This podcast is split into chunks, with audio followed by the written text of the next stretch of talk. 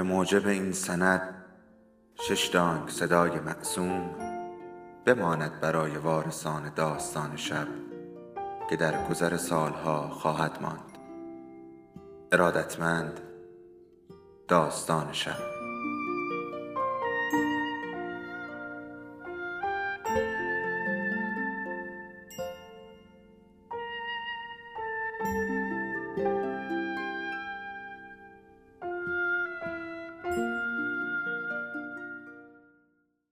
یکی بود یکی نبود.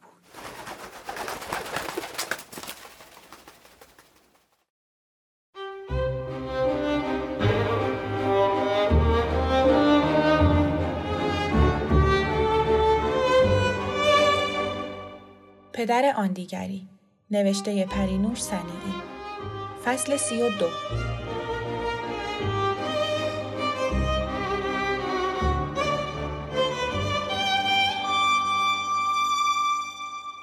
خانه همه چیز خیلی زود به حال عادی بازگشت. آرش مشغول مدرسه و کلاس های متعددش شد. پدر برای جبران کارهای عقب افتاده شبها دیرتر به خانه می آمد. شادی همانطور شیرین زبان و شاد بود و یک سر حرف می زد. مادر مشغول کارهای بیپایان خانه بود که به دلیل نزدیک شدن عید بیپایانتر هم به نظر می رسید. ولی چیزی در اطرافم تغییر کرده بود. سؤالی در چشمان همه می‌پرسید در این چند روز دوری از خانه بر من چه گذشته است؟ آیا باز همین کار را خواهم کرد؟ همه به نوعی مراعاتم را می کردند و با احتیاط بیشتری با من روبرو می شدند. سعی می کردم توجه نکنم و به روی خود نیاورم ولی در خودم هم دگرگونی هایی حس می کردم. این چند روز دوری از منزل درهای دنیای دیگری را به رویم گشوده بود. در ذهنم مدام خانه ایمان را با خانه آقا و خانم کریمی مقایسه می کردم. خانه آنها به نظرم روشنتر و گرمتر بود. آنها با هم شوخی می کردند.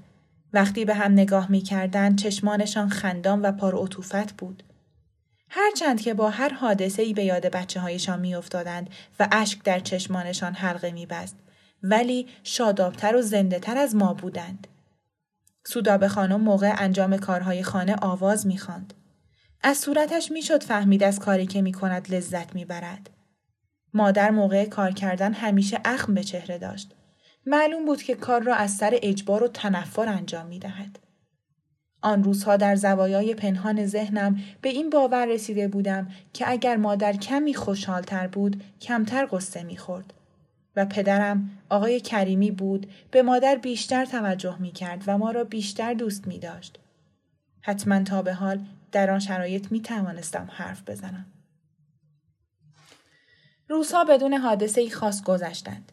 دیگر کسی در مورد مدرسه رفتن من و نوع آن حرفی نمی‌زد. چند بار آقا و خانم کریمی به دنبالم آمدند و مرا با خودشان به گردش بردند. با آنها راحت بودم. می‌دانستم مرا همینطور که هستم دوستم دارند. هیچ انتظار خاصی از من نداشتند. پس از بازگشت تا مدتی به این ساعت خوب فکر می کردم. ولی این گردش ها به زودی خاتمه یافت.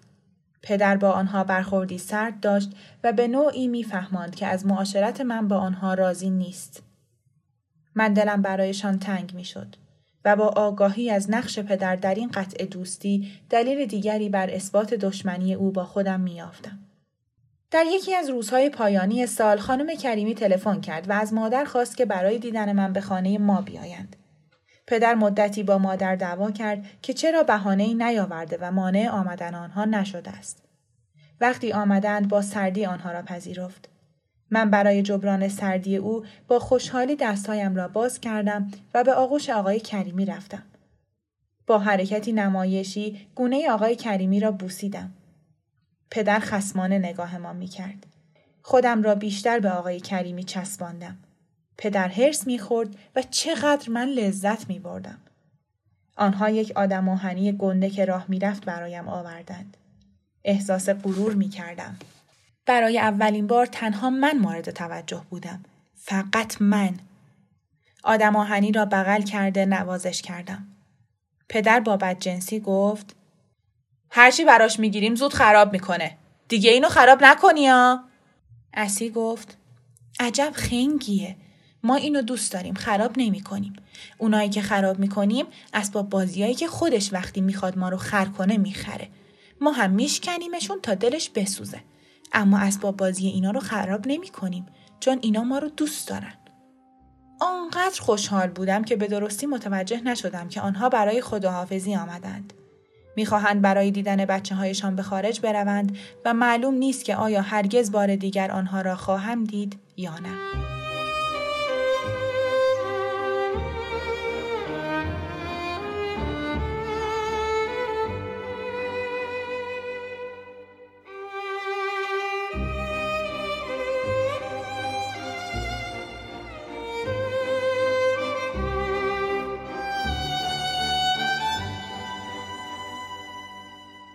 فصل سی و سه عید واقعی درخشان بود.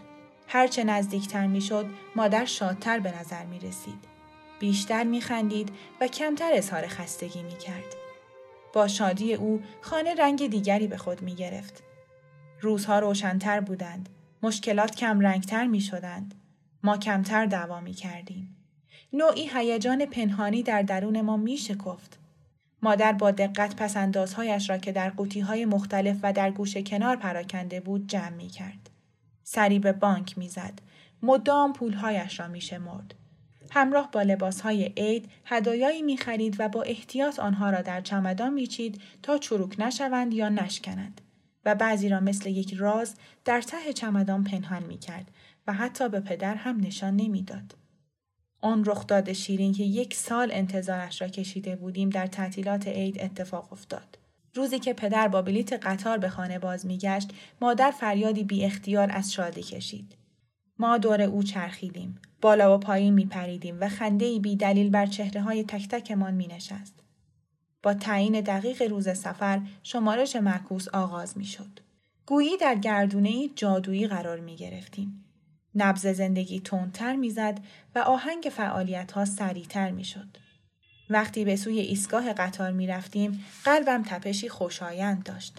این مار دراز و آهنین برای من اوج زیبایی و صلابت بود. در اطرافش صدایی، بویی، دودی خاص و رویاگونه می چرخید. با دقت تمام زوایا و اجزایش را بررسی می کردم. می نشستم و سعی می کردم زیر آن را ببینم. از نگاه به ریل های روغنالود و سنگریزه های بینشان دچار سرگیجه می شدم و از تصور افتادن در میان آنها بر خود می لرزیدم. دلم می‌خواست به بدنه آن دست بکشم با آن یکی شوم و تا ابد در شکم گرد این حیوان عظیم به دنیاهای دور، گرم و پرمهر سفر کنم. اوج هیجان هنگامی بود که قطار با تکانی و سوتی آغاز سفر را اعلام می کرد. در این لحظات خود را به کنار پنجره می کشاندم. به آن می چسبیدم. تمام وجودم چشم می شد و به مناظر در حال فرار نگاه می کردم. همه چیز جالب و دیدنی بود. حالا دیگر پدر که در یک ساعت گذشته برای به موقع رسیدن و جابجایی وسایل تقلای زیادی کرده بود به تدریج آرام می گرفت. هیجان جای خود را به خوشخلقی رقیقی می‌داد.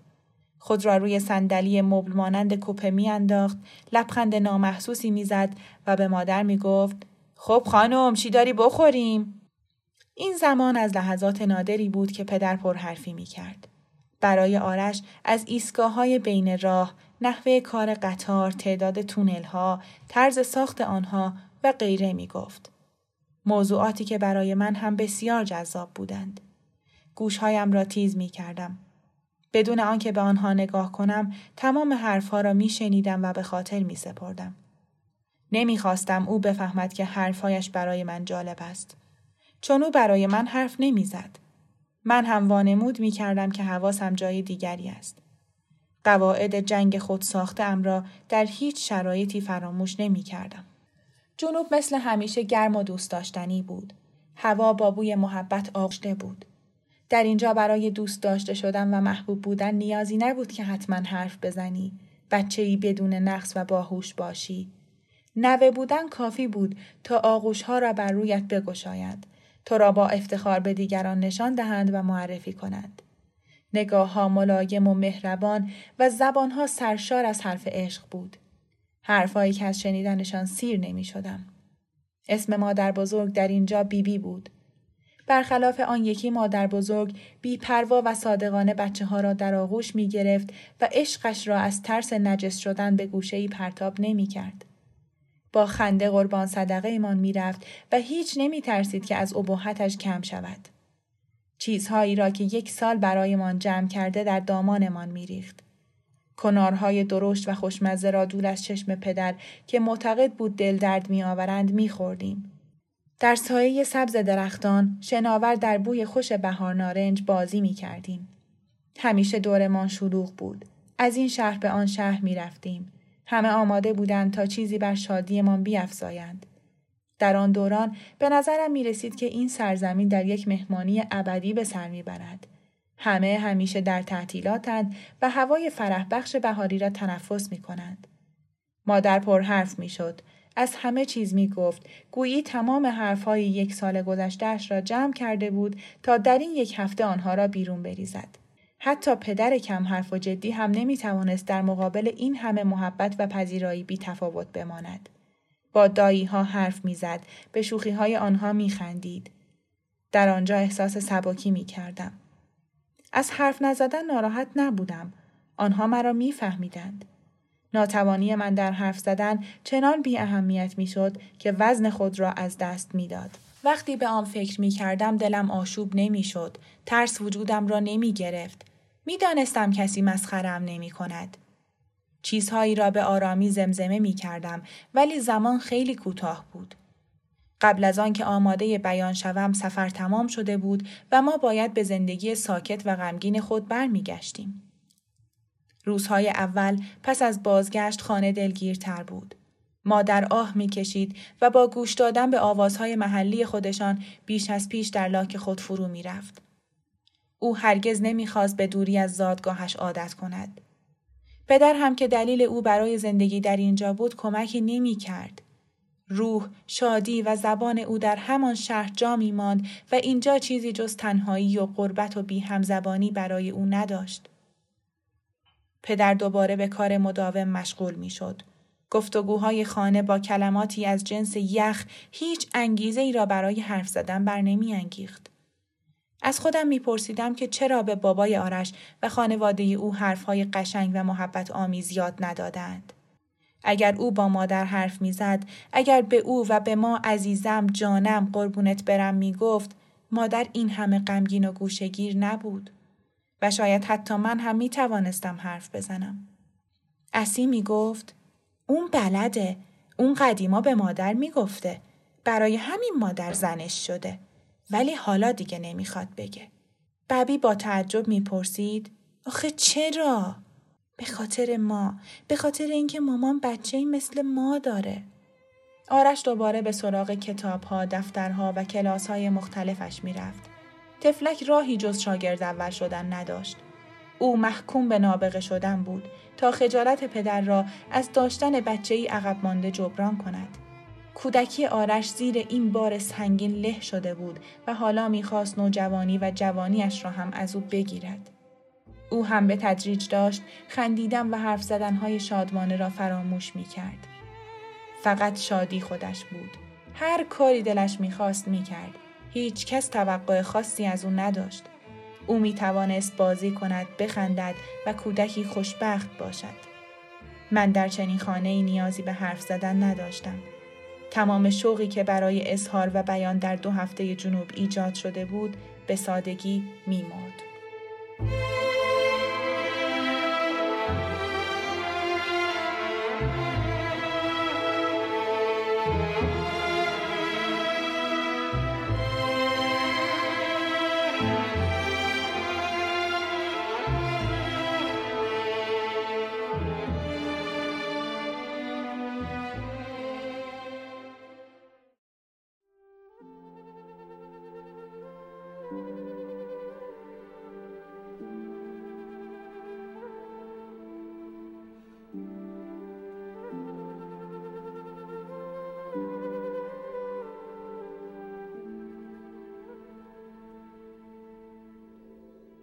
داستان شب بهانه است.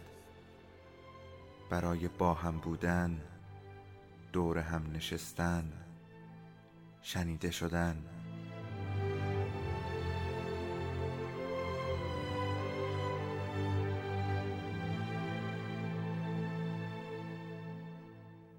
صدای افسانه ها رو میشنویم.